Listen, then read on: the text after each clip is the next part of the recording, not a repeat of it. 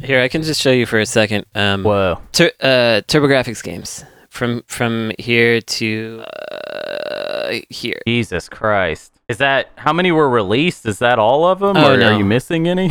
No, I'm, I don't have them all. There, there's like um. Oh, I can't. You know, I can't remember. It's it's 900, 1200, something like that. Damn. And what? How that looks like at least a hundred, right? Oh, it's, yeah, yeah. I, I got I, I have probably f- five or six hundred. Five or okay. Well, that's over half, bud. That's a lot. I got most. I got most of the good ones.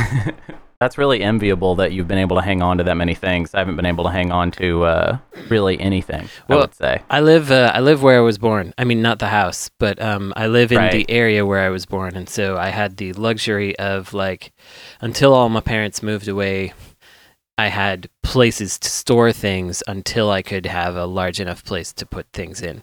So, uh, and they, uh, though they were like, when are you going to get rid of this stuff? They never got rid of it themselves. People keep saying, are you going to buy the Analogue Pocket? Uh, not the Analogue Pocket, the uh, Analogue Duo.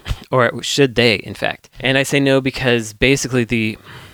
I don't know who, who it's for because if you have the games like me, you've already got probably two or three working turbo duos in your home. Right. If you are new to the hobby, you should get a MiSTer and play it on there because you, you don't want to buy these at Right. this point. Like you you want to spend 250 on an Analogue Duo and then $250 per good video game. Um, I don't think you should do it. I bought my copy of Magical Chase for $6 and that's how it should be. Uh, Magical Chase is like a $5,000 game now. It's ridiculous. Oh God. So I'm not an emulation person of any stripe and well, I can see that you don't have to be. I think we can right. see that right now. Yeah. like I wouldn't be either. Yeah. Like you know. I will say though, as far as rooms I've seen with podcastable material in it, this might be. I mean, this podcast could just be an hour of you pulling out random things, us describing it to the listener. And then being like, "Wow, is that?" And we start making stuff up too. Yeah. We're like, "He's got a hang glider in there," you know, like Yeah, th- here I'll show you something that sounds made up. This is this is a game called My Eyes! Exclamation point. it's for the it's for the FM Towns computer, and it's about uh, befriending an orca. wow. It's a it's like a relationship sim where you befriend an orca. Okay. It's My Eyes. Okay.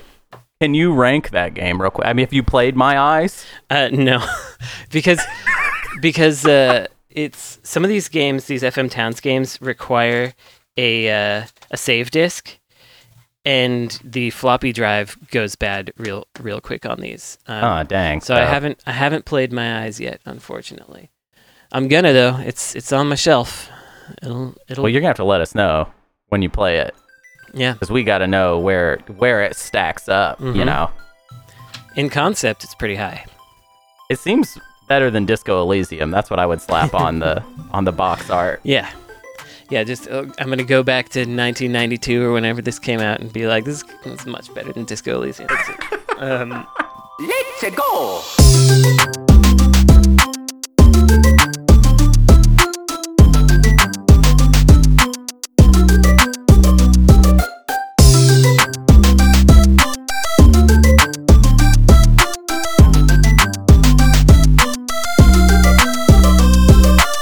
Howdy and welcome to the Old Gamers Almanac, the definitive ranking of all video games every week at a time. I am Matt Martins. I am here with Hunter Donaldson. Hello, I'm Hunter Donaldson, and I'm also here. And this week we have, as you heard in the cold open, a very special guest. It is from Necrosoft Games and the Insert Credit podcast, Brandon Sheffield.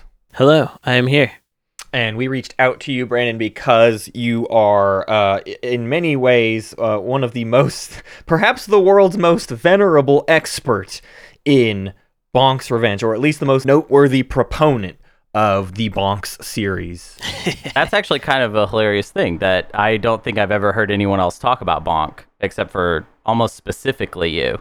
Actually, Yeah, people have sort of memeified my talking about Bonk. Like whenever I'm talking about something else, they're like, "What about Bonk though? What, what do you think about that?" Yeah, the great story of this game is that it was uh, given to us by one of our patrons, uh, and uh, we, we spin a wheel, we get games. Hunter and I both uh, screamed in in cheers when this game was selected, and but specifically, it was Bonk's Adventure that was presented to, uh, to us, and we knew we wanted to try to get you on the show. And when we reached out to you, you said.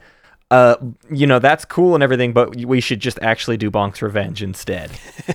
Yeah, I mean, Bonk's Adventure is good, um, but Bonk's Revenge is better than that. Yeah. Yeah, I mean, I agree. Uh, well, let's let's dive into uh, what Bonk's Revenge is uh, is all about. Ooh, yeah. The story. Are you giving us the story or the game? Oh yeah, I was gonna start talking about the game, but no, you you're right. Let's let's talk about the Give us story. the story. We got to know the. I just love the entry on the Wikipedia article for Bonk's Revenge. Uh, the titular large-headed caveman is on a quest to recover half of the moon. uh, Bonk is a little caveman uh, platformer where you have a big giant head. Uh, I describe it as uh, like an inversion of of like a Mario, where Mario's whole thing is run and then jump on other characters' heads and they die, and you keep going. But if they were to to crash into your face, that would be the end for Mario. But Bonk is like my head's so strong, if I land on top of you with my feet, I'll get hurt. Uh, but if I can get up under you and smack you with my big head, uh, everything will be okay. And I can also dive bomb you and do a big headbutt into the ground, and that'll get you real good. Uh, you also have the ability to jump up in the air and then start spinning around your head. And uh, I watched a GDQ, like an AGDQ or whatever, of this game, and they you you spin quite a lot. A lot of time in the air. Yeah, you can basically fly through entire levels. Uh, you can also collect big chunks of meat, and it freaks you out and turns you very angry, and you rampage around, uh, and, and and a bunch of different power ups like that. I don't know. Does that does that feel like a good summation of uh, Bonk's revenge, Brandon? Yeah, it, that's more or less. I mean, he he can also hit enemies from the front just by bonking them by sta- uh, You standing can front there. bonk. Yeah. You can front bonk. a standing bonk as well. Yeah, the the story is pretty Mario adjacent, where it's like a princess goes missing and you got to go bring her back. Um, and sometimes half the moon is gone. Uh, King King Drool is your is your Bowser equivalent. But um, the the thing really about this is Hudson was always in these times doing a version of a popular thing.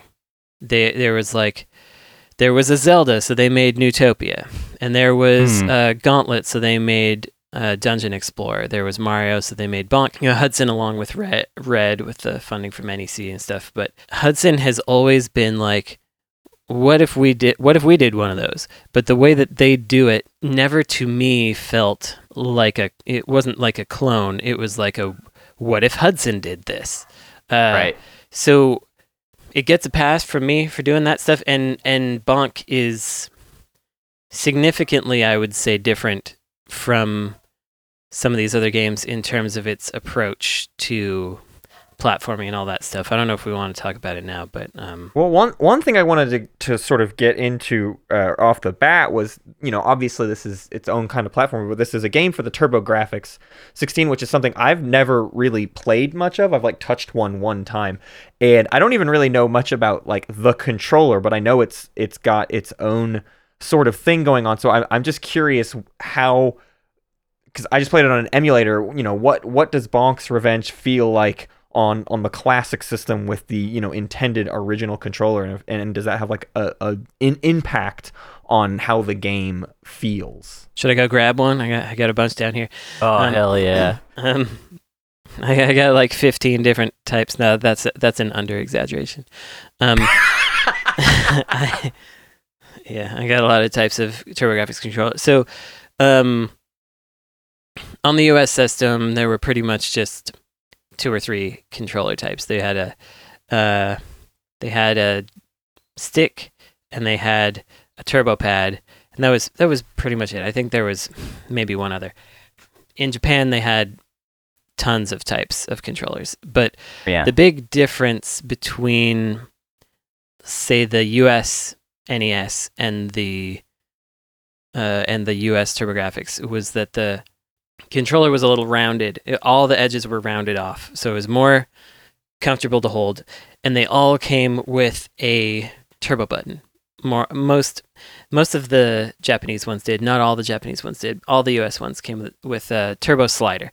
So you had two buttons, and uh, one and two, and then you had run and select in the middle, which are like your start and option. Run, of course, being a an ode to it being a tiny PC. That's its Uh-huh. PC PC engine, Right. and you hit run to start a program, and that like NEC had their run of PC88, PC98 computers, and this was sort of like a console extension of that Mhm. ethos, and so that's why it was it was run. And if you hit run and select at the same time, this is something you probably wouldn't get as frequently in an emulator.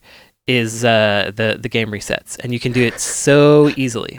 and some a lot of TurboGrafx games, you know, as as things went on, as the Genesis Mega Drive was out, as the Super Nintendo was out, they started wanting that button real estate real bad. Mm-hmm. Uh, they wanted more buttons, and so they would take over the run button to, or or the select, but usually the run button to be like an actual action button of some sort. And so then you could be like hitting right on the D-pad and then trying to hit the run button, and accidentally your thumb slides over to select, and then you just Oh god. restart the game. Um, I I did that a lot as a youth.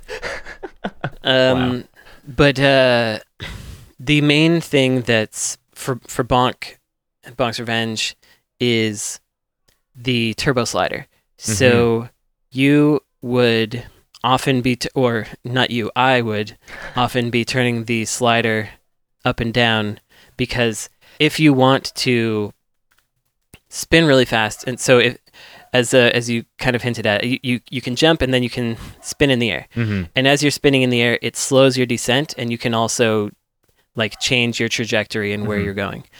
And if you have the turbo on, you spin super fast, and then it makes your descent really slow, which is strategically useful Right. Uh-huh. for some situations. So you wind up turning that on, but you want to turn it back off when you're on the ground because you can't like move and forward bonk at the same time, and so then Right. you can kind of get yourself stuck there.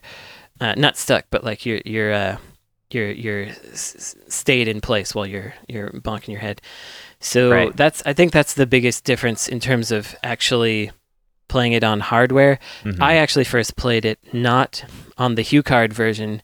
Um, so, you know, TurboGrafx games come with these tiny little turbo chips that are very small Mhm. that made me wonder how'd they fit all that game in there. They're like the size of uh, four business cards stacked wow. on top of each other. They're very small.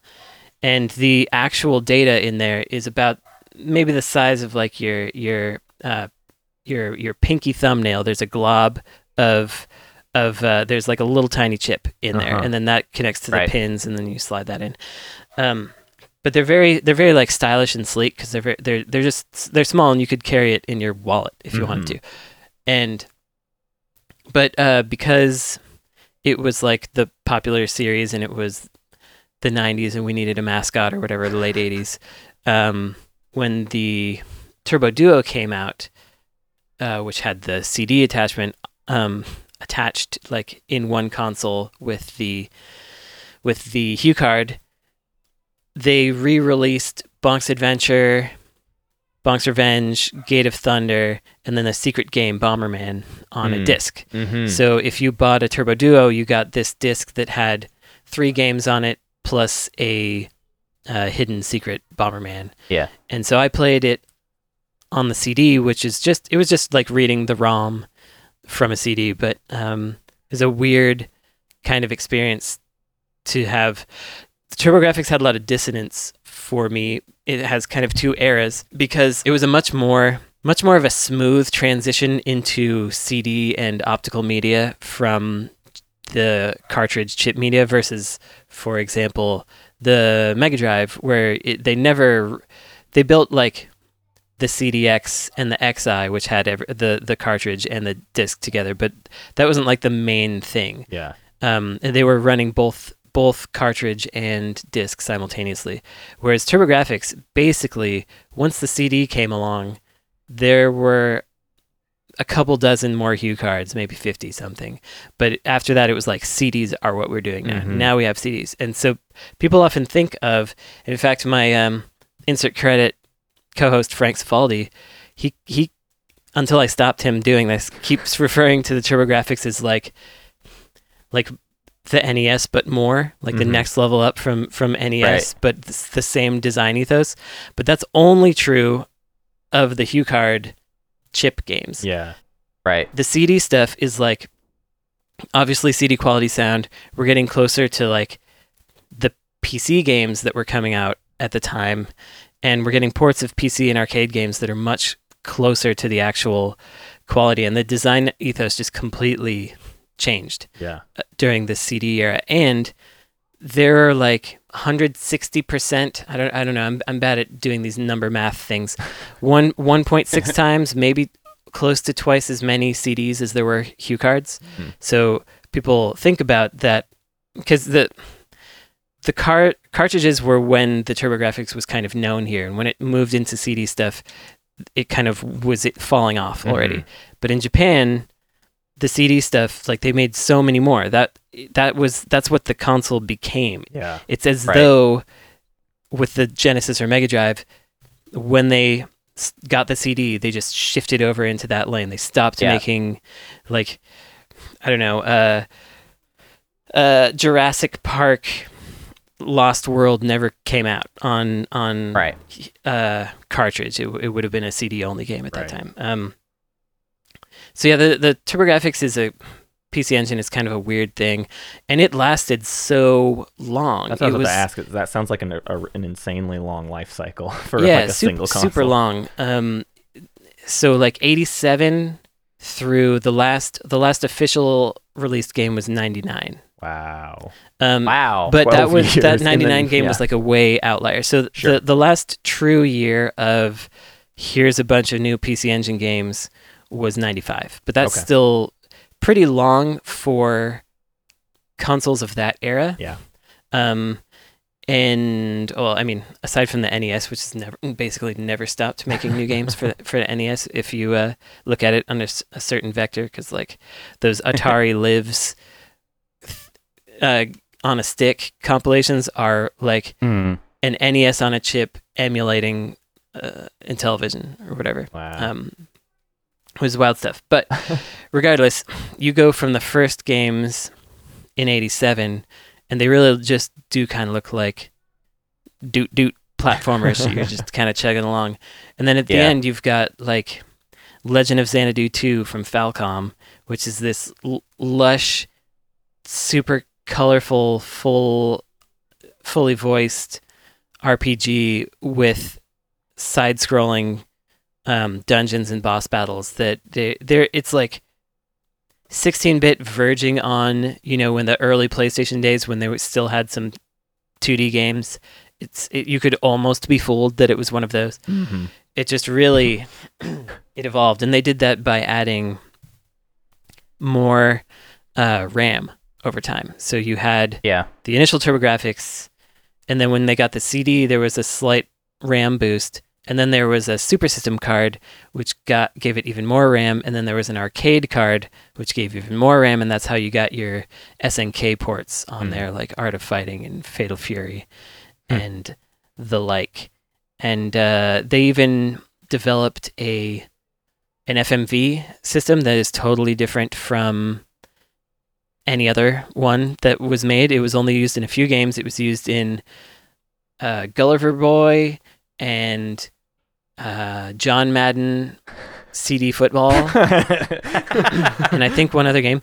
But it was really oh uh, yeah, um, it was developed initially for uh, Galaxy Fräulein Yuna, and it had like a five minute piece of an OVA that you could watch, and it was basically separate from the real game. It just was in a separate on a separate disc, just to prove Yeah. that they could do the FMV thing that was happening.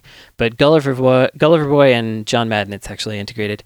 I talked to the guy who made that, and it's a it's a it's a pretty interesting story because they could only get six seconds of video going at a time before they had to like unload and do something else. uh-huh. Hmm. Um, but they wanted continuous video, and so they w- were breaking it into six second chunks. But the audio wasn't broken up into six second chunks. Chunks, so they had to they had to really match all this stuff t- together like a fan subber or something like that. And uh, wow. yeah, the the the the guy who made it told me about after. So it was developed by a Westerner, by the way. The the FMV thing, who worked Hmm.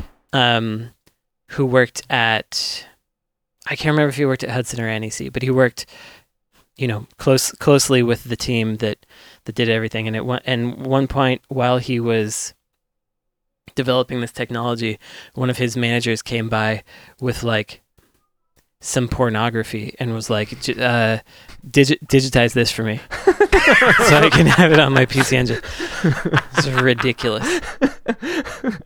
I need this, so just go ahead and Well, do that's that real what- quick. I mean, you know, art drives innovation. You know, commerce and art collide, and that's where innovation. I mean, that's you know, the history of porn is the history of of technology. You know, Yeah, and so the TurboGrafx was not a success here. It was not a Mhm. success, and that's why people. Part of why people were collecting it is because there's only 300 something games released in the United States, and so Mhm. it's a Hmm. for the collector types, it's an achievable number of video games, Right. um, or Right. was at one time for for someone to to purchase. But in Japan, it was again, I forget if it's like 900 or 1200, but it's it's a, it's a lot of games, um, and uh, it was very popular in Japan. So Yeah. right. when there was just the Famicom and the TurboGrafx, people developers wanted to develop for the TurboGrafx PC Engine. I keep I keep using these interchangeably, but I think people will understand what I'm talking about. Yeah, yeah. Um, developers wanted to program for the PC Engine. I mean, aside from Famicom having the larger mass market, PC Engine was like the hardcore gaming machine because it could push more sprites. Mm-hmm. It was really easy to work with.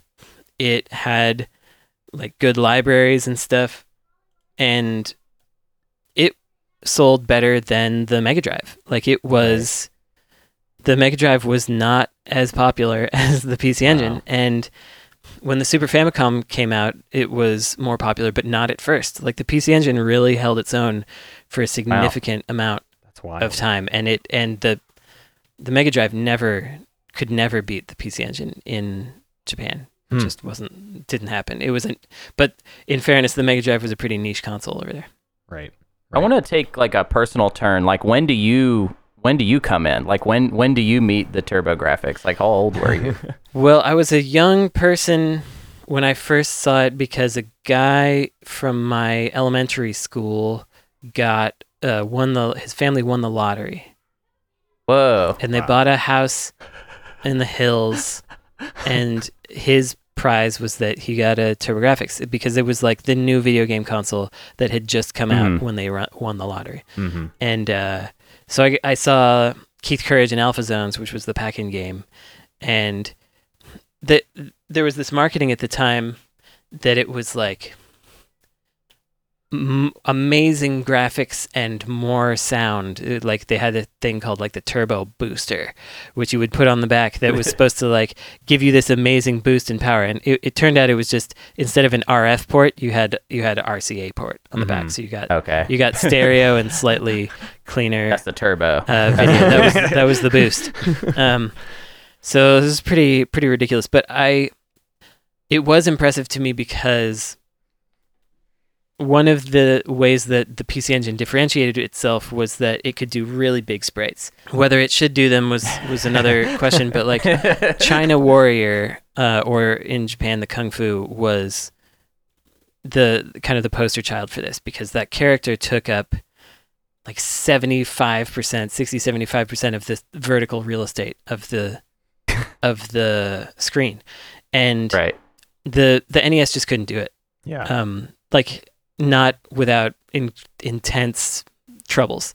Um so I was sitting there watching this game, uh, Keith Courage, and the sprites were bigger than things I had seen before. Mhm. And the sound sounded amazing because he had a nicer TV than I had. Right. was the real reason.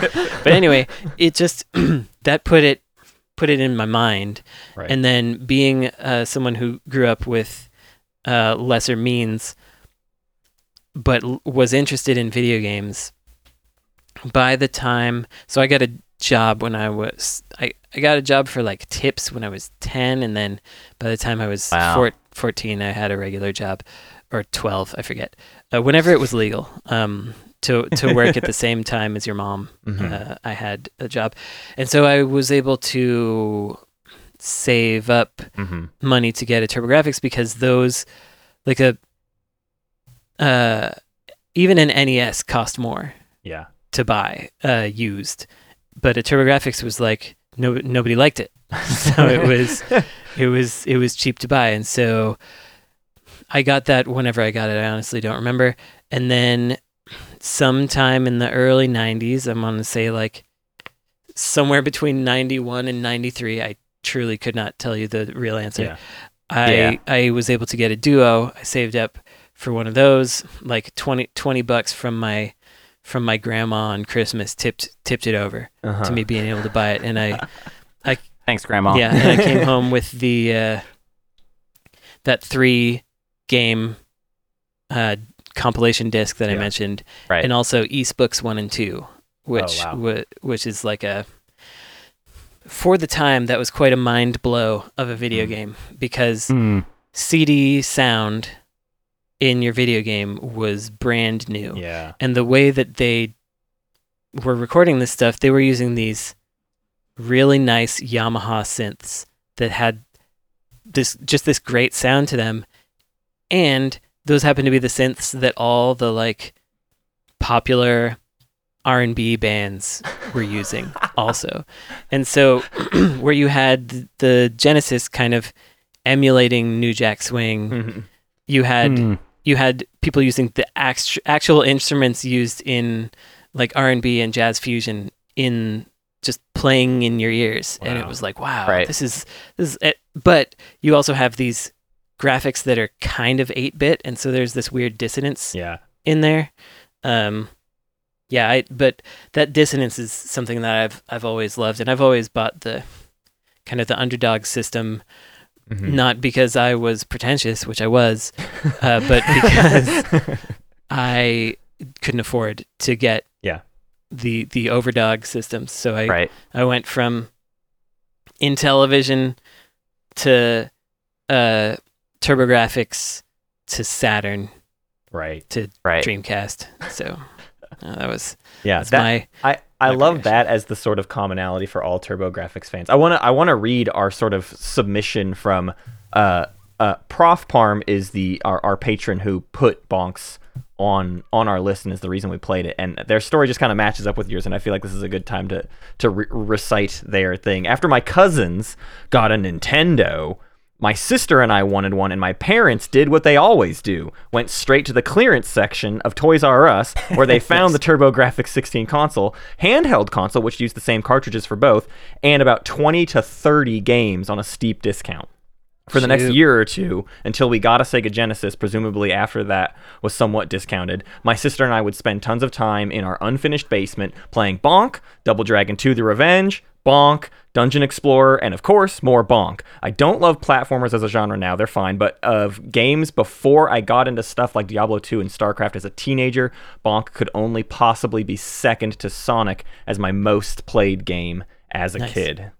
I want to point out a little inconsistency there, which is that there's no no way they played Double Dragon 2 Right. unless uh, they somehow time traveled forward and got a Japanese uh, PC Engine Duo because it only came out in Japan on CD and it would have been much later. That's Um, hilarious. Yeah, we, we are working with a lot of old memories. I, I even followed up with Prof Parm about like, hey, is it cool if we do Bonk's Revenge or Adventure? And they were like, I actually don't know which one it is. And I after I'd finished Revenge, I was like, so did the one from your memory have named stages or was it like one one one two? And they were like, oh, it had named stages. And it was like, oh, so actually you did want us to play Bonk's Revenge all along. Yeah. Right. Uh, so yeah, great. let, us get back into to Bonks proper then, uh, and and Bonks Revenge specifically. I uh, like I just mentioned the the first game is really just a like here's here's some levels. Uh, there's a semblance of a plot going on, but the biggest upgrade I feel like I noticed in Bonks Revenge is like how much all of the levels start to feel like places. There's a sign Yes. at the start of each level that's like, this is the name of the level that you're at. And like, you really Right. feel like you're progressing through the world in a lot more specific way. And Hunter, I feel like you described the art of the game in a really specific way before we got on this call. Oh, um, I was talking. I for the record, I was talking about the box art. But Oh, sure. I do think this might. It in a weird way, it reminds me of uh, Christian cartoons from the '90s, like that I would get shown in in church.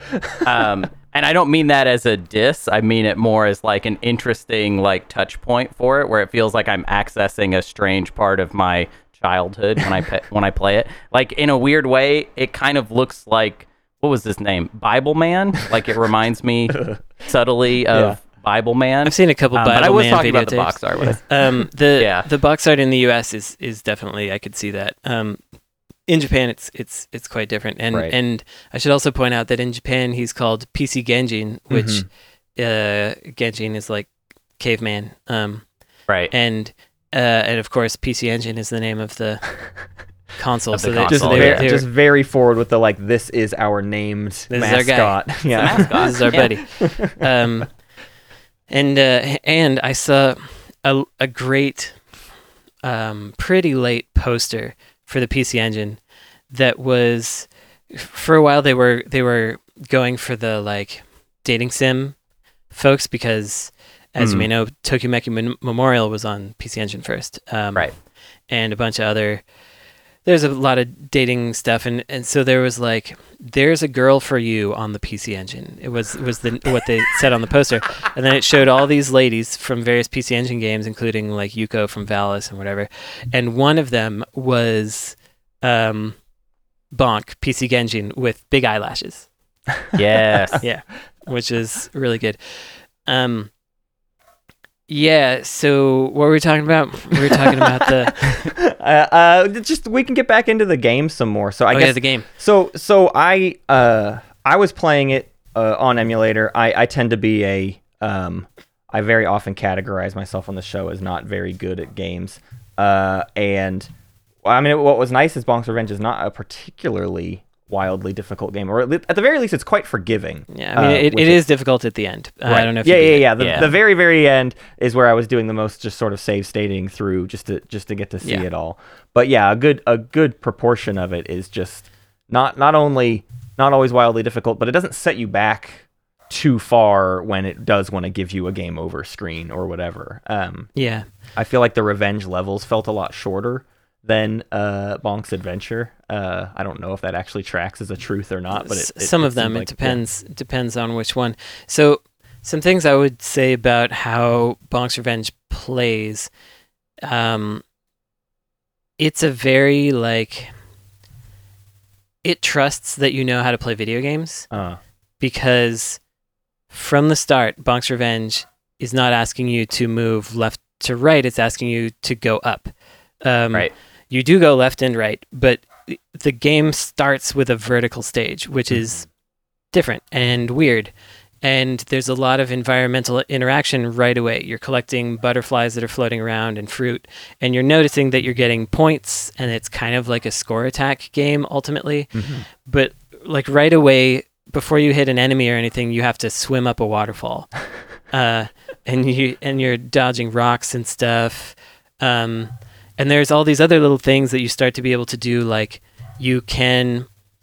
There are flowers that if you jump on them, they'll give you an item yeah. um, or they'll or the yellow ones will make you bounce. But if you hit with your head from a standing position, if you hit a flower, sometimes they change color to one that'll give you meat, or to a yellow one, or sometimes if you there's a yellow one, you can hit it and then you can move it, and then it'll go somewhere else, and you can get to a different area that you couldn't have gotten to before. So there's a lot of exploration and investigation to do right from the very Mhm. first level. So it's like we know that you know what Mario is. We're aware of that. Uh-huh. Uh, here's some other stuff that you can do, and it also it has like a really complicated way compared to Mario of killing enemies because you have to do multiple button presses. You have to jump Right. and then you have to flip so that you will hit them in in the right way. And it's it's like a extra extra step that where they were like we we get that you're it, it, it was the whole PC Engine ish ethos which is like we get that you're the best at video games already. So Mhm. that's fine Right. here's what we're going to let you do with it um and yeah, there's there's uh, secrets and bonus stages within the first 30 seconds of playing the game. Right. and there's tons of secrets just all over that thing and it really i have a hard time watching other people play it because they don't know where they are um, and like every stage and this is part of what makes it you know a score attack game to me almost every stage at the there's like a little intro sign that tells you where you are what- like you were talking about and if you bonk the bottom of the signpost there's a little point value thing that shows up I did Um, not know this. like yeah. you like a some french fries or a flower or something will show up Mm. there's all these secret places to get um uh bonus to bonus stages they're flowers that take you off and you fly away and do a, uh, one of 10 i think uh different types of bonus stages and you collect these smiley faces which then at the end of the level will get you to a different train platform Mhm. and then you get bonuses and things. And at the top level, you get a warp, which I try not to get because then I have to skip levels and I want to I want to play all play the fun all of levels. you won't play the game. Yeah. yeah. Um, but the the train is like a it's like a Japanese commuter train, and that's really it's fun. It, like the PC Engine for me was where I was finding out that Japan is a place Mhm. where they make Mhm. things and that they have things that are different from what we have Mhm. because you so many TurboGrafx and PC Engine games you have like just super Japanese staples like a commuter train or um, a health pickup that's onigiri or whatever Mhm. little rice Mhm. triangles and whatnot right. and that stuff would be would be everywhere. I, I often think about there's a game called Bravo Man that um, Namco did, which is some sort of a pun that I don't remember. There's a very specific thing that it's a, a pun about. But in the US version of Bravo Man, they s- couldn't figure out how to translate one line uh, exactly. And so you can bonk a phone booth and it says, Hello, I'm Japanese telephone box. and um, th- that for like a very young me was kind of a that was one of those little things where it clicks in like oh japanese phone booths are different Yeah. Right. this is one of those this is a japanese phone booth i guess this game was made in japan and is referencing japanese things so it, Right. like that little bit just got me thinking about Yeah. video games in a different way. Anyway, uh, back to Bonk. Like you were saying with the environmental storytelling kind of Mhm. stuff, it really does feel more and more like a place. I, th- I feel like if you cut out like three or four of the crappier stages, then you would have this like something a lot that was really a solid build to more places that feel like they're lived in. But round six that starts with the laundry pools and winds up in Hatchet's hometown and just has folks hanging out in a prehistoric city Yeah. and people Right. hanging their laundry out like that. It's it's super cool and it feels neat and like the enemies are just sleeping sometimes. And even earlier in the I mean I guess this happens in Bonk's Adventure, but you got like the enemies fishing and stuff and they're just like they're all just chilling out. And um and then Bonk comes and ruins their day. comes and ruins know? their day. It's feel like, who is this an guy? invader. What's he doing here? yeah. Um, He eats. I love round six because he's eating the the laundry. Yeah. You know what I mean? Like you're coming through just like he's eating it. eating it he's up. wearing it. Who knows what he's doing? with it. Um, uh, whatever he's doing. Yeah, he's collecting it. and with the warp, people often skip round four, which is the one that I Mm. really like. That so that's um, it's the the water level, and the Mhm. second Oh, right. Warship hold, is super fun because you're just going around the this ship blowing up cooks and laundry workers for no reason. Mhm. Like who Mm-hmm. who are you? Who who who is this guy? Why is he in here? Like just destroying Right. everything in the cargo hold. It makes makes no sense. But um, yeah, I love it. So, and another thing I like is there's some kind of emergent weird stuff where you can, if you bonk an enemy, um, they. I, I can't remember if they actually did this in Revenge or if they started doing it in three. I know they did it in the remake of Adventure. But anyway, if you bonk an enemy and then they go into the air, you can continue hitting them from underneath for Mhm. additional points and then smiley faces and Right. stuff. and um, in the adventure remake, you could also use them to like bonk on top of it. Like if you intersect with bonking them, then you could get higher, and then you could just keep going high and get to places that you weren't supposed to be able to go. And then they put more things up there for you to get in the in the remake. You know, it's just like they had they figured out a system and then they figured out what fun things they could do with it. Right. And Right. it's it's n- by no means a perfect game, but it has a lot of neat stuff and a, a lot of trust in the player and a lot of um, kind of respect for a player's potential interest in the world. I feel. Yeah. Yeah. I, I feel like the thing that I like about what you're saying, and I, I you know, I've obviously have not spent as much time with this game, but um, Mario has like secrets, right? But the way that the Mario secrets are set up sometimes, like the fundamental Mario secret is, oh, you should go left as opposed to going right because we've just hidden something here. Bonk secrets feel more contextual. Like, here are all these things in front of you. How do you interact with them in a way that Mario literally feels like we've we've hidden? There's a there's an invisible block here. It feels a little bit meaner, Yeah. uh, and more secretive, which is I think part of the. They were trying to I think channel that uh, that water cooler at, or not really water cooler. It's not like they were thinking about like adults playing it, but uh, Playground, playground. You know the I I know something secret. Yeah. Uh, you'll never believe that you can do this. Whereas Bonk, it seems more like. The secrets that you find make more sense to my brain. Yeah. Because they're giving you some sort of they're putting something in front of you and saying, uh, "Do you want to bonk around with this and see what happens?" Yeah, You know. And that's a very Hudson thing to do. So, an example from a different game is in Neutopia.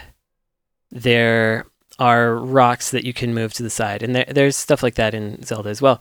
But in Neutopia, probably the first one you'll encounter is there's a big arrow made out of rocks, Mhm. and if you push into the bottom of the arrow, like some stairs open up, and then you're like, oh, I can push rocks Mhm. um, because they're, they're just like they don't make it they make it obvious that something has to happen but not exactly what that thing is and then once you figure it out you're like ah i should be pushing on rocks and then Right. in bonk's revenge so that thing i mentioned about how if you hit the bottom of the signpost um, if you you like you have to slam down with your head if you if you bonk the ground underneath the signpost, you get like a little point thing that you can pick up.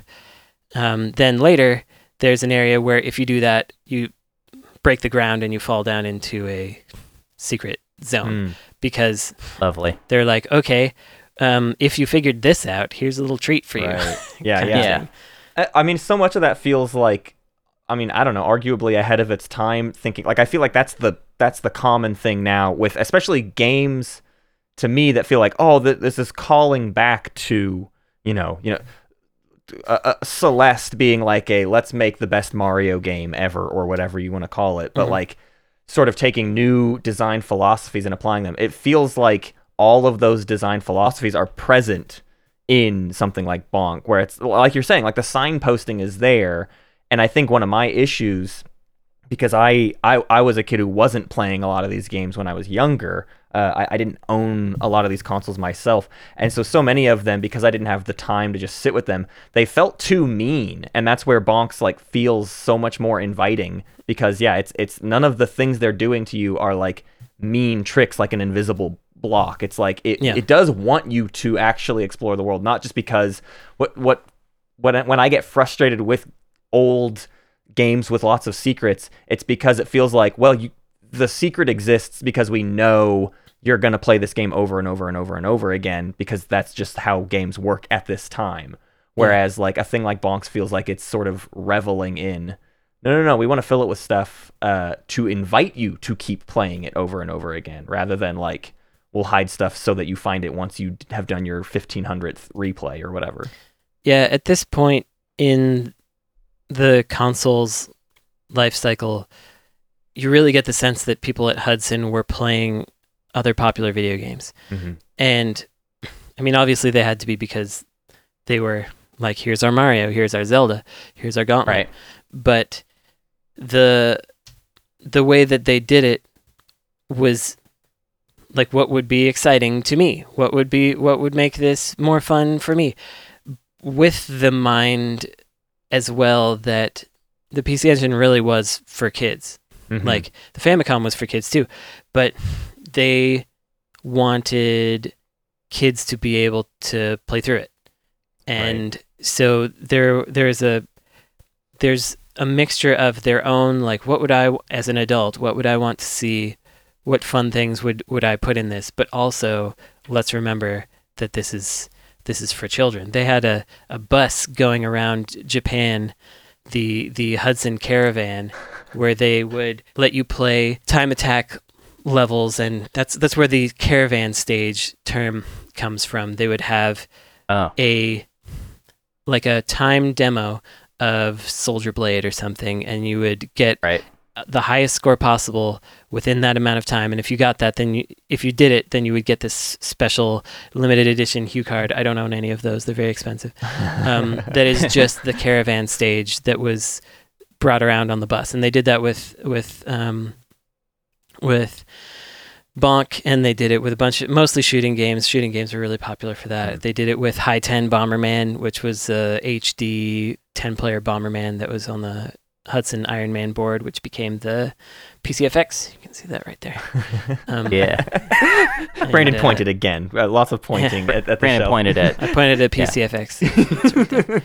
Right um, but yeah, I, I just, I really, I think that it influenced my way of thinking about video games quite a bit Mhm. because when I say people always want to know what games you're making are influenced by. Mhm. Like what what are what what games are your touchstones and things? And I do have a lot, but I think people are used to when you say I was influenced by Valkyria Chronicles that Right. you are going to make something exactly like that. Mhm. Yeah. Um, but for me, it is a place for me to learn a lot of, get a lot of design ideas and get a good starting point for thinking about how would I like to do something. Mm. And I feel like a lot of that for me came from playing games like this growing up, where that that kind of ethos was pretty pretty clearly presented.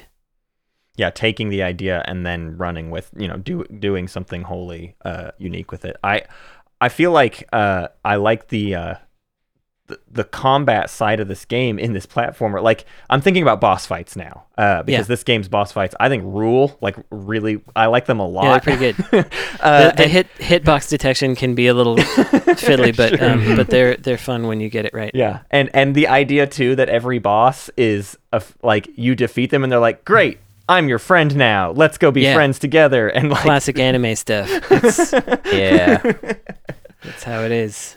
It's uh, very and, good. and like the later stages too, where they're like they're not boss fights, but the way you start thinking about Bonk's head, like you were saying earlier, you can like you can dive on one and bounce up off of them or whatever, like and, and you can find like little patterns. I found the most fun when you would like try to string a sort of combo of like I'll drop from above on this guy, that'll bounce me up to be under this guy when I hit him, flip again and bounce and it's just like when they give you the like enemy barrages, those screens are like so much more insanely fun than a Mario like jump and dodge everybody or whatever. It becomes like a no, I do want to like attack every enemy if I can help it. Yeah, you can do some some pinball style Yeah. pathing there.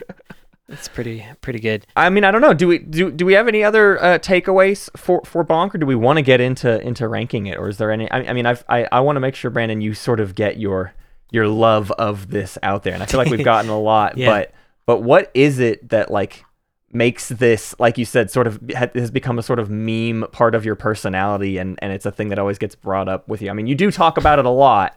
And what is like what is that? Well, I think we've we've mostly gotten through it because it's it's like the it's the design ethos thing. yeah.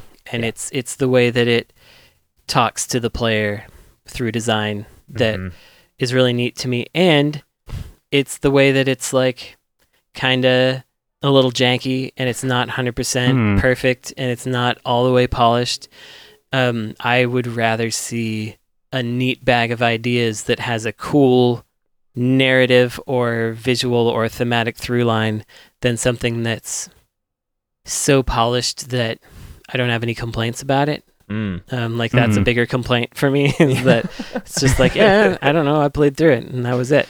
You know, it does it.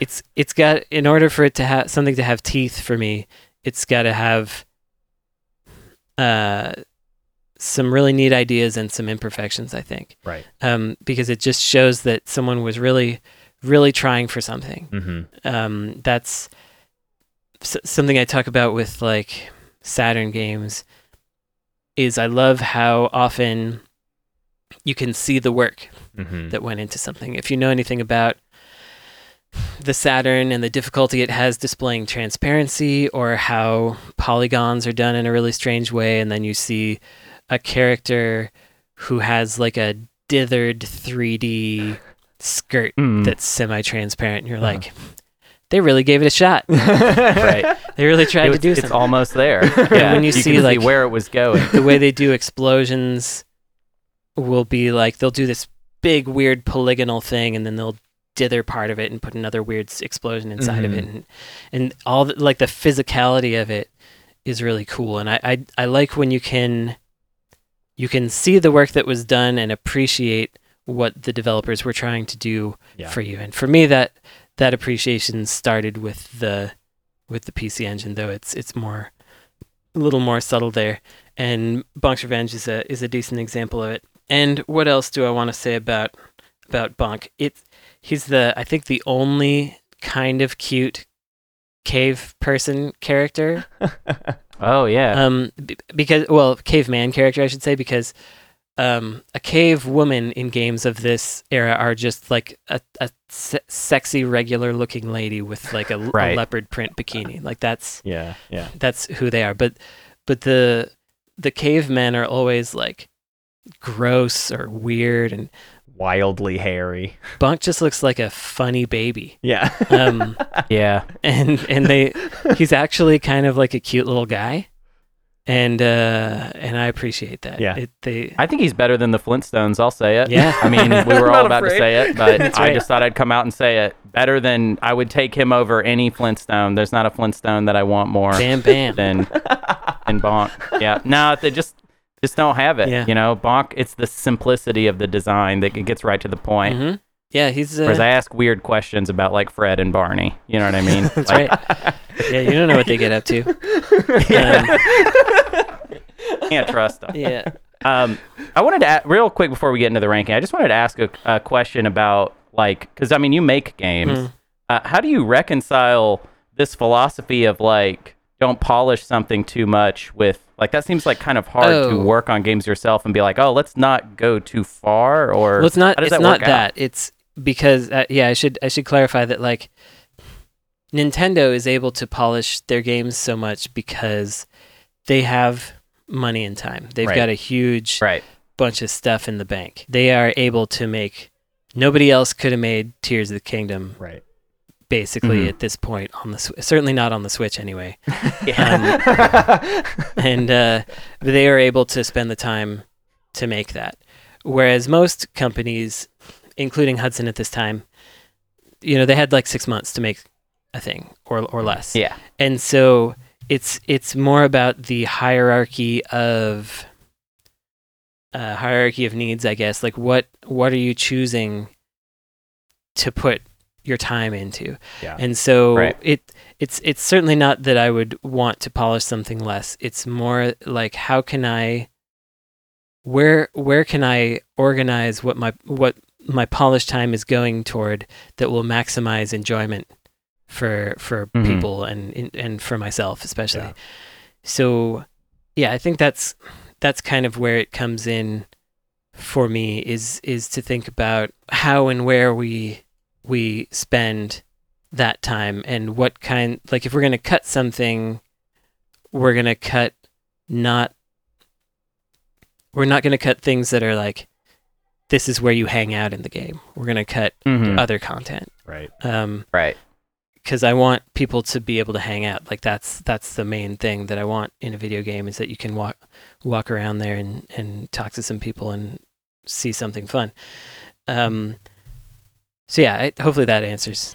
It does. Yeah. more or I think that makes sense Yeah, yeah and and I think that's a good transition into doing some ranking because I do feel like that is something we very often kind of remark upon on on things on our list is like yeah, when when when Nintendo knocks it out of the park with Ocarina of Time, it's like okay, well, great. They, I mean, they had almost unlimited capabilities to do that, and I am so much like less impressed with Nintendo making Metroid Dread really good versus Team Cherry making Hollow Knight really really good. Like that, there there is an obvious sort of shift in the kind of work coming into that and and what they're able to come out the other side with Yeah. or or whatever. Although I am, I do continue continue to be impressed that Nintendo has enough money to spend the time to do all that stuff Yeah. because they they're Yeah. able. Once they got there, they were able to keep it going, which is Right. which is uh, it's a it's a feat. Yeah, That's a lot sure. of other companies Yeah. also have a lot of money and don't do as much. That's right. as Nintendo. Yeah. That's right. S- Sony cut And I'll- closed and down spend their right. Japan team, so it's too bad. Well, let's dive into some rankings. Uh, I would. I, I've I've sent you the list, Brandon. I'd love to Yeah. just just before we even talk about Bonk in relation to the list. The the fun part of doing the list is always, especially with a guest, is sort of seeing where contradictions uh, lie and and what kind of on this list feels Or- apocryphal.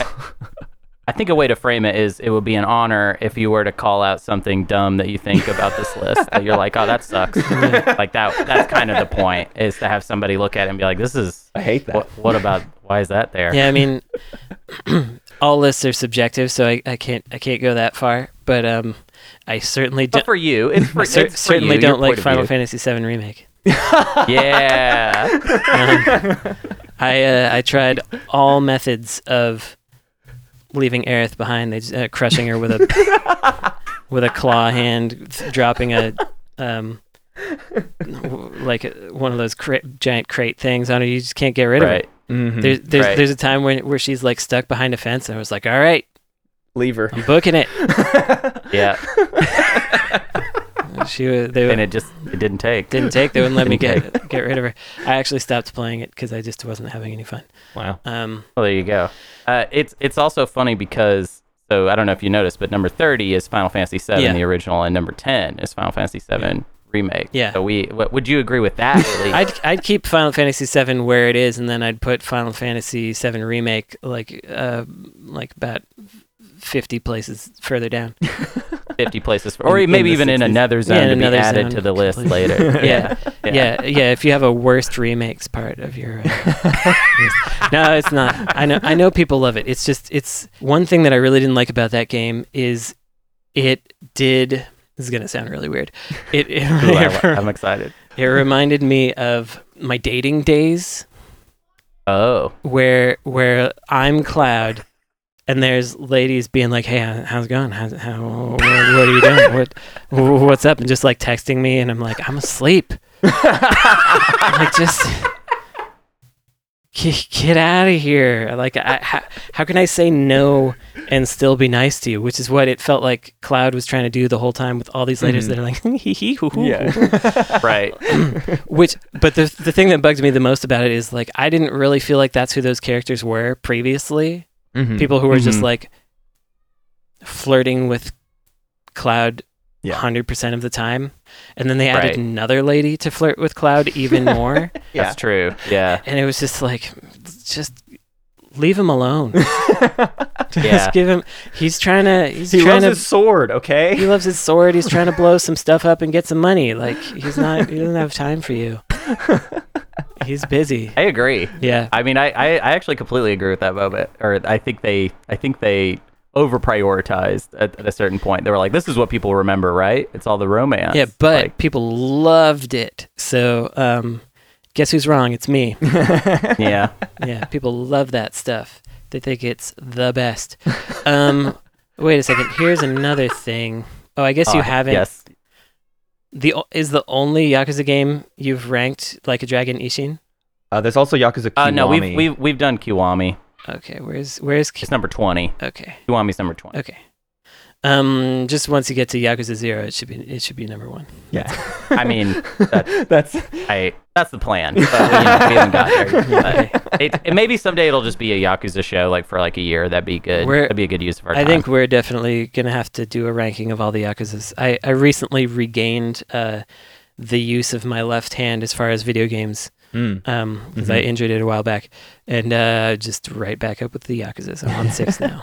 Um, I've nice. been playing through all of them. I s- there's so many. They keep making them. Hunt- Yeah. Hunter's uh, take on Like a Dragon Ishin was that people were hailing it as the sort of a good one to start with. Uh, Oh yeah, I didn't and- get it. I I I thought Yeah, that that's weird. it was. I was. I've only played Kiwami, and I've I've tooled around a little bit in Zero. Um, but I, I you know all of the callbacks to all these other characters that would just like there's the scene where you meet like all of the captains or whatever. Mm-hmm. I was like, oh, I this means nothing. This is meaningless to me, basically. And so it made me want to put it away because I was like, well, I, I think I should play all of the other Yakuza games and then play this, or, or at least play more of them. Well, I I, haven't played Ishin yet, so I don't know if those Mm. captains or callbacks or not. Um, I guess they're supposed to be. I guess I'll find out. They are. They're it's Even every it's character is just yeah, it's just characters Somebody from, it's like cameos essentially. Yeah. Um, every character is a character from one of the other Yakuza games, but they're playing this new role or whatever. Anyways, Well, it'd be funny. It'd be for me. funny to play those, like just those kinds of games. So you play that one. You play uh, Yakuza Dead Souls, which is the zombie one. And then you, and Yeah. then you play the Fist of the North Star Yakuza, um, and you just only play those. That'd be pretty good. Right. Never get the touchstones of the actual series. Yeah. just, just yeah. Every, every time you meet a character, it, like the camera pauses on them for a 2nd and you're just like, I don't know what I that means. know who that is. I mean, I'm, I'm unfamiliar with that. yeah, that would be good. You got Panzer Dragoons 5 pretty high. That's good. yeah, that that yeah, that one, is a good game. that's a game that worked uh, real good on me. I would say uh, as a as a kid who grew up with Star Fox 64 and not other rail shooters. Uh, my eyes were opened to the glory, basically, when when we did that one. Yeah.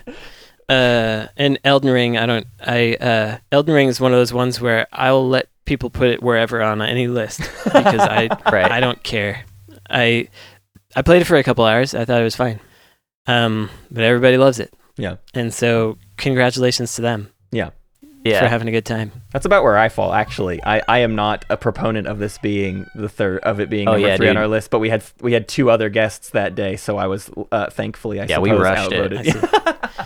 yeah, we, we rushed it. We did it dirty. well, it's your, it's your list, so you can move it down later. yeah, I mean, we will actually. That's that's that's Just also put, part put of it. Bonk's Revenge there. No, you shouldn't. There It's- we go. Bonk's Uh, Revenge is not, is not number three. Well, let's talk Well, about where should we put- I mean, yeah, let's- yeah, yeah. let's Let's get to it. let's pick a sort of. Uh, we kind of call them decades. If you have a if you have a sort of ballpark, and then we can sort of bounce around from there. Or perhaps also sometimes a good way to go about it is just like a the closest comparison available to us on the list is X, and then we'll start going above or below, uh, or Yeah. whatever. So, I'm I'm looking at your list through around like the mid 30s or you no, I guess around to around 40 or so. Mm-hmm. And I'm feeling like Bonk doesn't need to go above those. And then I look below and I see more things that I care less about. Yeah, so that's about good. that's about where where I am with The with 40s it. to so- 50s ish sort of zone. Yeah. Yeah. Is, is there a game like in the 40s that calls out to you of like, no, not above this. I won't Well, let it. um, I, I- uh, uh, you know, not on my watch. Well, of course, the the the big thing is is that sometimes you get games that I would that I think are better lower. Yeah. Right. Um, right. So I would put Stanley Parable lower, Mm. Me too. and then Me too. and then I would put Bonk like right around Skyrim, which would be very funny to me. Oh, dude, I would love to put Bonk one above Skyrim. Actually, would be kind of a dope. Yeah, between Final. Fantasy X and Skyrim, I think that's it's Is a good it's a good bridge between those two games. I think so too. What? How do you like? Just to compare it to like a, a game in the same genre, what do we? Well, how do you feel about Kirby Superstar compared to Bonk? No feelings. No feeling. No feeling. No feelings. um, once again, Nin- Nintendo is kind of right at. Um, yeah. Right. I did. Yeah. I truly didn't play. I think you could fairly say I did not play the Super Nintendo. Mm-hmm. I think you could just like I have played games on it, Mm-hmm. but Mhm. probably like 20 games on the Super Nintendo. Yeah. Um, I did not play the Nintendo 64. Wow. Um, just at all. I've I've touched one. I have one. Um, but uh, Well, yeah, of course you have. I mean, of course you have. um, but yeah, no, the the first first Nintendo console. So I did. I played my stepbrother's NES Mhm. uh, as a young person, and then it wasn't until the GameCube that I actually engaged with Nintendo's first party and their their systems in a serious way. But that was because of the Capcom, like whatever project they called it, where they were doing original games for Mhm. for GameCube. So I, you know, played Resident Evil Four and Mhm. um, and Project Number Three and Killer Seven and Right.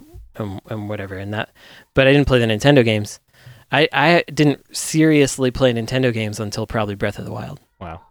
i would say wow, That's dude. great. i mean i played That's them dope. but not very much Almost like that's like an achievement in a way. It feels like you know. yeah I, I just pick them up and i'd put them i'd put them down after a while because they're it's it's like watching a marvel movie to me uh, except that i don't do that anymore um Right. but it's just like here it is. Mhm. and then afterward you're like there it was Yeah. Yeah. They pass through you. Yeah. That, yeah I mean, it's like Hudson Soft built this alternate universe for you. That's where I lived. I lived sounds in like the alternate went and lived. Yeah. yeah so it's, You- it's like if i lived in in like a really weird house and then later i went to someone's like perfect condominium and i'm like what is this Yeah. like i don't this doesn't like the floorboards don't creak i'm not interested in this this is Yeah. this is too You got used too to regular Yeah. Yeah. Okay. Yeah, I like that. Well, we eyeballed. Well, it certainly sounds better than Skyrim to me. I mean, better than I think- Skyrim. I, I mean, what kind of house is Skyrim if it was a house? It wouldn't Sure. be a great no one. it'd be it'd It'd be, have a million things in it'd it. be have all the things and it'd be falling apart so i do feel like Yeah. between It'd have a cheese room, you know? between your polished Final Fantasy X and and your uh, Skyrim cheese room, I think would be a good place for bonk myself. I feel like I mean, we threw a I am dart not right at the board. arguing with that. Yeah, I, I mean, I- I, I, am I'm- an I'm gonna be an outlier, but I don't know in what direction because that's like I'm really charmed by Bonk, like a lot, like just Yeah, stylistically, rules. art, mm-hmm. music, like all of that, like Yeah, really, good. really gets me. I think the 30s and 40s are sort of my zone of the list, kind of. I don't know. That probably comes and goes, but Yeah, like. is- no, you're kind of a 30s and 40s guy. like good like Stanley Parable is my is is a is a beloved thing of mine. Roller Coaster Tycoon, Pikmin, Secret of Monkey Island, Kirby Superstar. All of those are as high as they are, probably exclusively because they are even higher on what would be my own personal list or whatever. sure. Uh, I'm kind of at the bottom and at the top. That's where I like to hang out. right. Yeah. Nice. Um. So I don't know. I mean, I I I certainly personally don't want to put Bonk above Kirby Superstar, but I'm also uh, one Oh, of yeah, three you- people. Yeah. Well, I mean, and we're not even talking about Kirby Superstar. We're talking about Skyrim right now, and I'm not hearing any arguments for Skyrim. I'm only hearing arguments against Skyrim. Yeah, that's So, I sound mean- logic. I don't know. I I feel like that's just that's the bar that we've set, and I kind of like the thing- idea of a of a dart thrown straight at the board, and and it fell right there at number forty exactly. Well, I'm down to go meta on it because what's interesting is that whatever you put, Skyrim draws your eye, mm-hmm. right? Yeah. Like on the mm-hmm. list when you're you, you just see it, you know. And if Bonk is right above it, I feel like we'll get people saying, "What is mm. Bonk?" Yeah. you know what I mean? Because they'll notice, they'll look at Skyrim and they'll see something called Bonk's Revenge right above, and I think "What is Bonk" would be a pretty good. I love what you're show for proposing. Hunter, because a part of the list is we love putting stuff up high because it's like you need to play this, and maybe you haven't or whatever. But the Right. idea that that happens in tiers is especially interesting. You know, like Dude. we have the Skyrim section of like all of these things are sort of in the gravitational pull of Skyrim that will then get people to play them. I do think that's a thing worth uh, worth starting. Yeah, that, That's a hilarious logic, though, because by that logic, Skyrim will be at the very bottom of this list. Because who hasn't, like, Skyrim has 100% name recognition. You know what I mean? Like, everyone No one's like, oh, it'd be cool to play Skyrim, but I've never played it before. You know what I mean? Like everyone that's has the point. been there. That's the point of I've Yeah. heard so much about this, or I've already played it, and it's supposed to be a game of the year thing, and it's sitting down here at 50. What other things do they think are around 50 or 40 or whatever? Yeah. Uh, and then Yeah. you check out, you know, you check out Bonk's Revenge and you check out Super Monkey Ball or whatever. Yeah, you're right. And right now we got Final Fantasy X right above Skyrim. Nobody's gonna be like, "Whoa, what's Final Fantasy X?" You know, like Sure. Bonk's Revenge. This is this is a good this is a good way to signpost Bonk's Revenge. Anyways, this is how we build the list, Brandon. Mm-hmm. like, this is what we're doing. So Yeah. and you can move Kirby Superstar around later as you like. You know, yeah, that's true. Yeah, perhaps you- we, we I mean, climb not it up. to, obviously we can't today by the rules of the show. But you can have a you can have a later episode where you reassess the whole list. Right. that is that's that's about every 50 is the That's goal. how we celebrate it. Yep. nice. we, we go in and rehash. Well, I I'll, let's stick with it. Let's call Dude, Bonk's Revenge got it in one. the 40th best game out of these 94 games that we've got in front of us. Right. Yeah, and it's and it's right ahead of uh, Kirby, Klonoa, and Sonic. So Right. It's Yeah. topping a lot of platformers out. It is it is Yeah, proving it's a- itself. it's above. Uh, oh, that's it's Mario Kart 60. I thought it was Mario 64. I was like, Oh. that'd be fun. Yeah, we haven't gotten there yet, but yeah. Well, I mean, we'll see. Mario Mario 64 versus Bonk. I don't know. Mhm. We'll see. You never know. Mhm. Well, Anything Brandon, thank happen. you uh, so much for joining us today and, and kind of lending us your your TurboGrafx uh, knowledge and your Bonk uh, love uh, for getting it so high up the list. I don't know where it would have fallen without you, but uh, we certainly needed you Yeah. today, uh, and we'd love to have you do the thing people do on podcasts where you plug what you would love to plug or talk about anything else you'd love to talk. I mean, you're welcome to also just point at more things on your shelf and tell us about them. I, you know, whatever's whatever's in your kind of vibe. Yeah, I mean, uh, if y'all have not listened to the Insert Credit Show, you should listen to that. Mhm. It's a podcast with me and Tim Rogers of Action Button and Frank Cifaldi of the Video Game History Foundation. Mm-hmm. It's pretty good, and uh, you can wish list our game Demon School on Steam. You can buy our games Hypergunsport and Gunhouse on Steam or whatever other platform. Yeah, those are those are the main things. You can get yourself a a Bonk's Revenge ROM. You could play that. Yeah. There we you go. Check it out. That that's the pitch of the day is, is Give just it a look. Check out a Bonk's Revenge for you. And then after that, play some more weird nonsense on the PC Engine. There's a what would you bunch of- throw at us? What would you tell us to do? Like what Yeah, should yeah, our what what, would be the should next- our show's next PC Engine game uh, be? Oh, next PC Engine game. See the the problem. The thing is, like when I'm recommending, when I recommend video games, I'm recommending them exclusively for people that think exactly the same as me.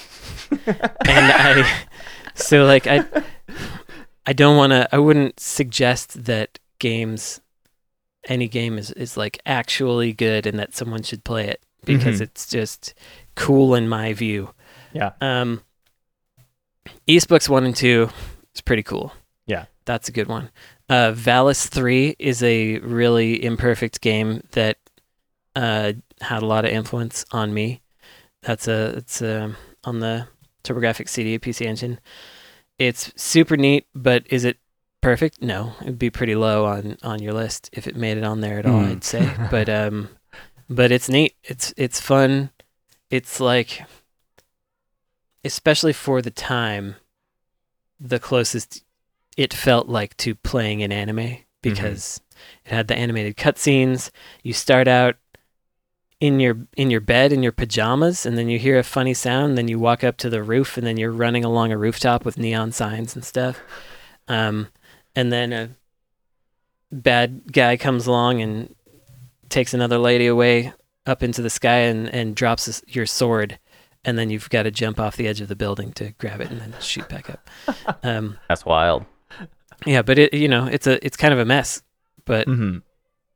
i like it um, the the only way to get a bunch across a bunch of platforms is to do a, a roll that has like a vertical I mean a horizontal run to it like you Mhm. can't reach it by jumping you have to do a roll and the It's the, very gamey. the way that you Yeah. roll is to hit down and run that button I was telling you is really close to select where you can accidentally reset Oh right, great. and so when you're doing that in a clutch moment, you can uh, definitely reset reset the the, game, game. on that one.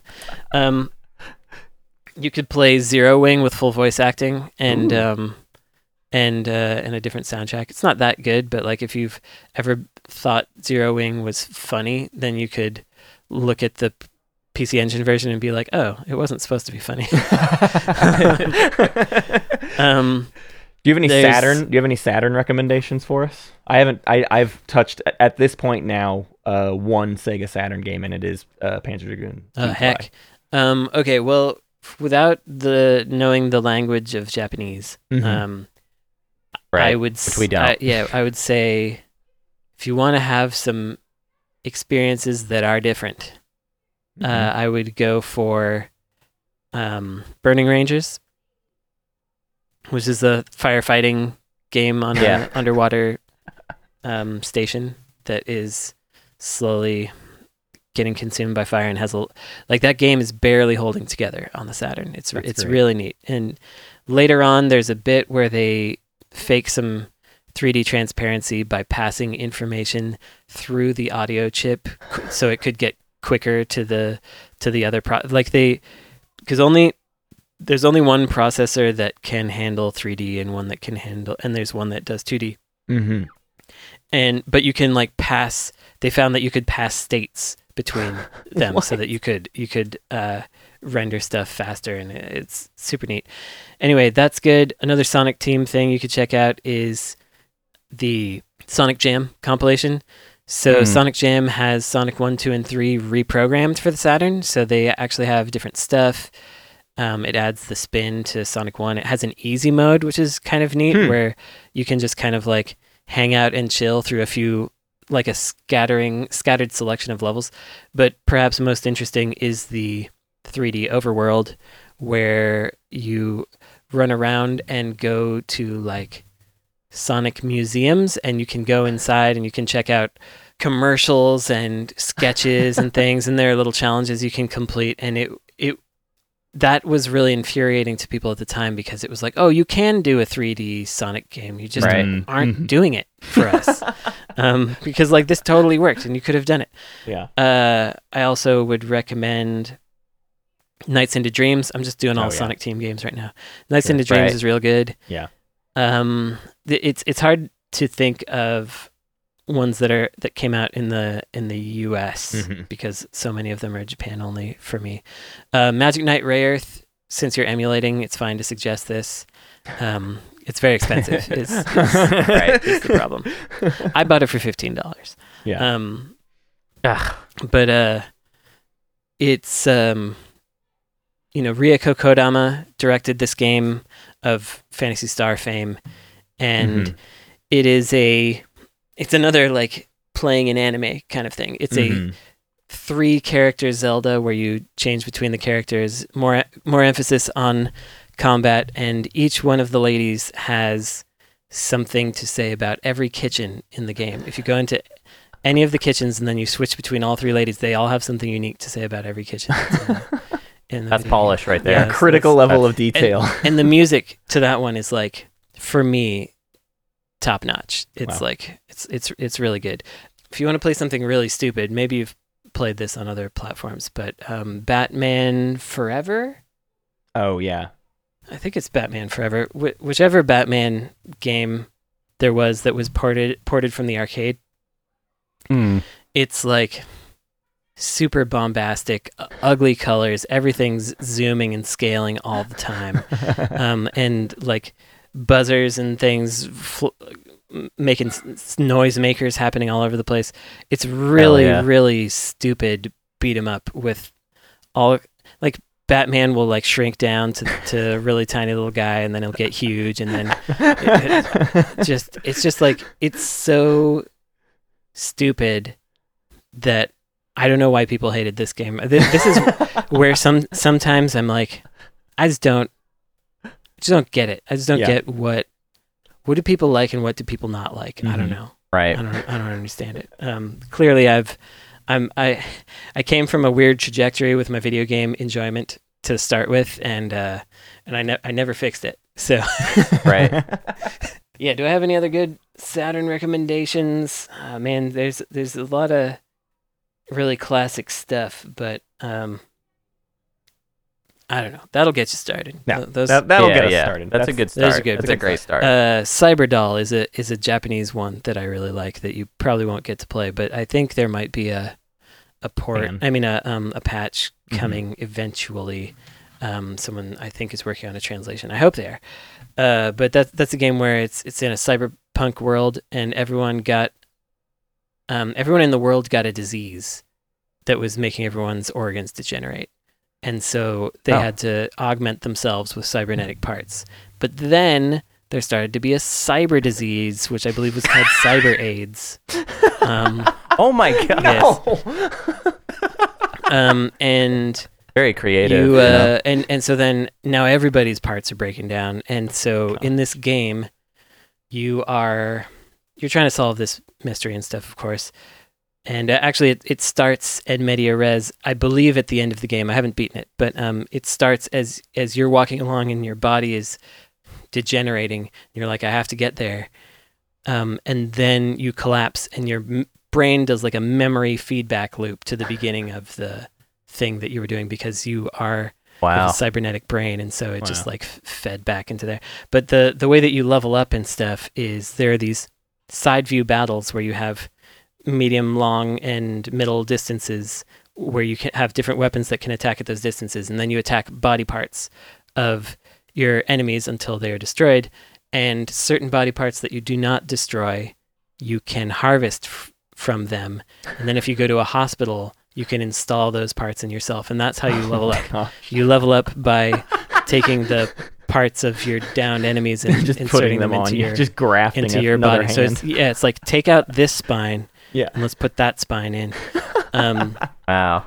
yeah, it's it's a really neat idea, and it just is not. Nobody knows about it. So, Wow. um, but I have. I got the guide right here. Which is very, Wow. got the cyber, That'll be helpful. Cyberdoll guide. Gotta know which parts, Yeah. which parts to get. Gotta you know. all the parts. Yeah, it's it's important. So anyway, that's that's what I got for you. That's excellent. Awesome. Well, Brandon, thank, Thank you you, again dude. for for joining us and coming on and, and being a part of this and and hanging out for for a, a good long chunk of time. We we, we absolutely appreciate Sure uh, appreciate that. And, and you know, if you if you ever have a desire to come back on, we would love to have you. All right. Thanks very much. Yep. Bye bye now. Bye. Bye.